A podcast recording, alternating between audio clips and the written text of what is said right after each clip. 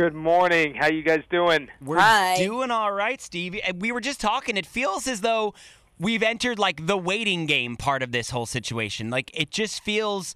You know, you're talking about Groundhog Day. It's just the same day over and over. Yes. I feel like this morning kind of breaks from that a little bit, where you know, instead of looking at 40 different pieces of negative news, you know, the bad news is still out there, but it's the same news from Friday, where we've entered this this waiting period of like, what's next? So I, I guess I ask you, Steve, what's next? Yeah. So you know, when we started last week, uh, last Sunday, Easter Sunday, it was the first time we saw numbers go down, which was good news. It was the first time overall hospitalizations for COVID-19 patients went down, and it went down the, the day after that.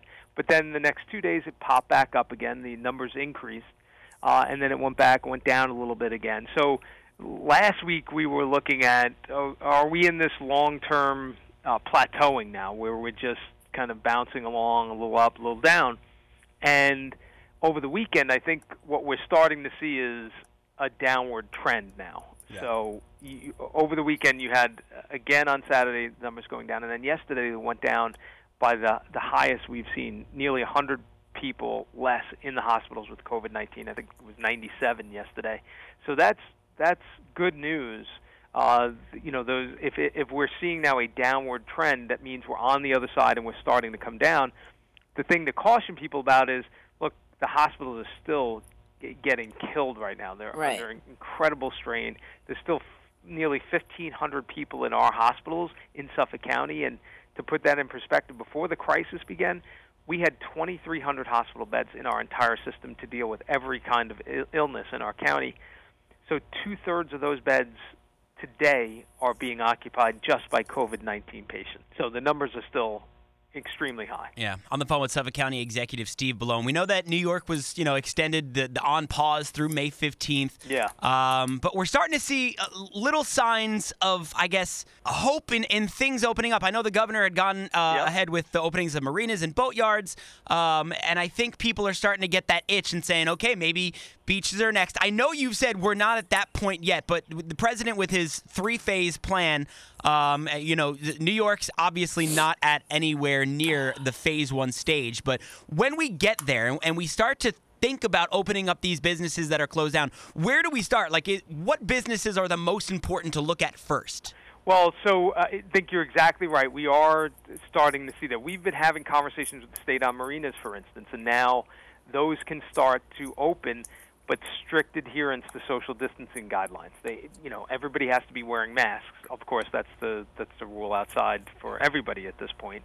Um, and beaches, we have a group. We're getting a group together that's actually planning out what that would look like and and what we need to do for an opening when that does occur when we when we get to that point. and then on the business side it's which businesses are uh, able to which are you know essential or critical to the economy I think construction is a is a good example uh, and and and how effectively can they mitigate transmission? What can they do on social distancing? Um, what's their plan on uh, PPE for employees? So both of those factors are going to come into play. How uh, you know how important is it to the economy, and how effective can you be in in preventing the transmission of the virus? Because we cannot get to a point where we're seeing the numbers spike back up again. Right. Right. So, which rise raises my question. Now, I heard you know the the beaches and the marinas opening. If you looked at Florida this weekend, they opened their beaches, and there wa- it looked like it looked like a festival on the on the Jeez. beach that I saw. Right. Um, and nobody was wearing masks. Nobody was wearing gloves. It was like life was normal in Florida. Um, Yeah. are you confident that opening marinas and beaches are is a good move considering we're still in that limbo of of severe you know i mean severe health crisis Yeah, I, I you know, all of these are t- uh, tough decisions. There's no, um, there's no, you know, completely black or white thing. we say, yeah, no, this is 100% the right thing to do. You're trying to balance, but you know, giving people if, if you have a boat, which is which is a lot of what the quality of life here. A lot of people uh, like to go boat, and you have that. Um, can you socially distance in a marina? Yes. The answer is yes. Can you socially distance on your boat? Yes.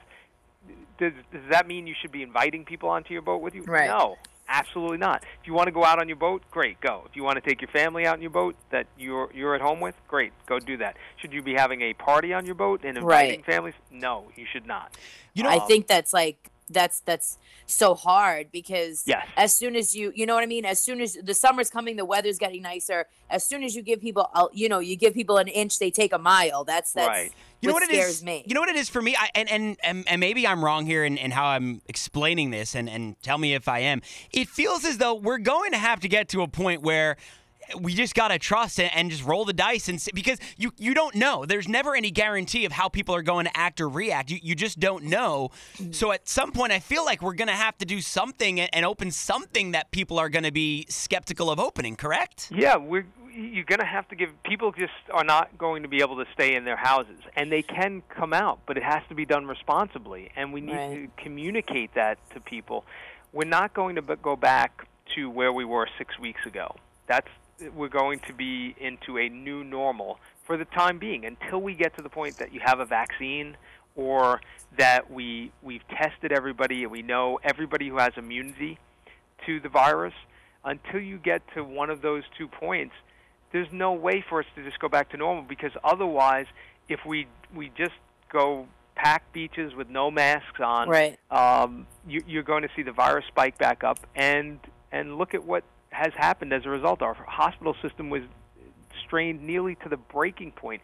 We've had 825 people just in this county alone who've died uh, from the from the virus. We have 2000 more than 2000 across the island on the phone with Suffolk County Executive Steve Bellone. Uh, let's talk economics. I was reading something uh, earlier about the tax relief, um, Yeah. the temporary tax relief for Yep. Suffolk residents. Of course, it's got to be the two million population. Uh, Suffolk County only has the one and a half million uh, under the federal relief bill, uh, the CARES Act. I know you're you're reaching out to Washington to see what you can do there. Correct? Yeah, we're sending a letter to Secretary Mnuchin because we, there's a way for us to be able to provide temporary property tax relief to residents, which which is something I think we really need to do. Anything we can provide relief to people who have been economically devastated by this is important, but we have to do it in a way that we're not actually going to you know, cause long-term damage to taxpayers. So um, this new um, what they call the municipal liquidity facility. It's a really exciting name uh, that they put in the relief bill.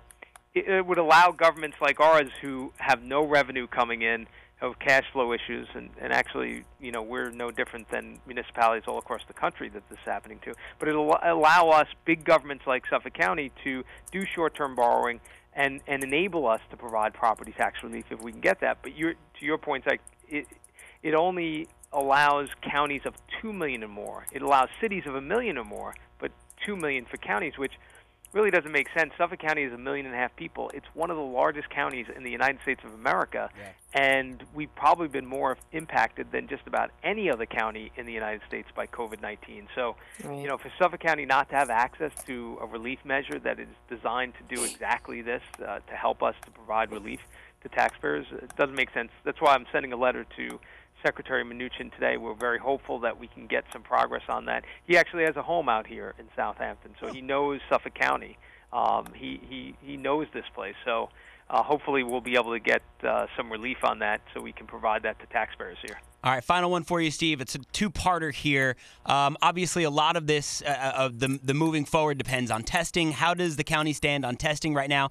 Uh, I was reading something that testing is going to have to triple uh, by the time May 15th were to roll around to even think about, I guess, moving into phase one or you know moving past phase one. And two, what's your timeline? What do you think is like a realistic time frame to be in phase one, thinking about phase two for Suffolk County for Long Island? So on testing, I think the governor has done this exactly right. He's been the most aggressive on testing, the diagnostic testing, and now on antibody testing. He's pushing this uh, very hard.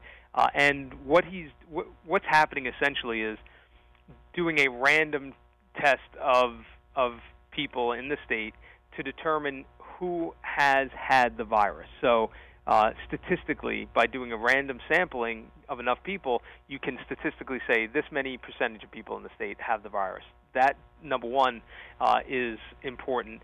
Two, what it'll show is how many of those people have enough of the antibodies to protect themselves from the virus, and meaning they can't get it and they can't transmit it, at least in the short term.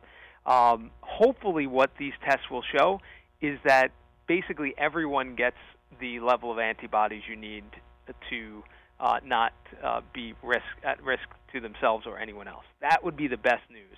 If it shows that hey, some people get the you know level of antibodies necessary, but some people don't, that's not great news.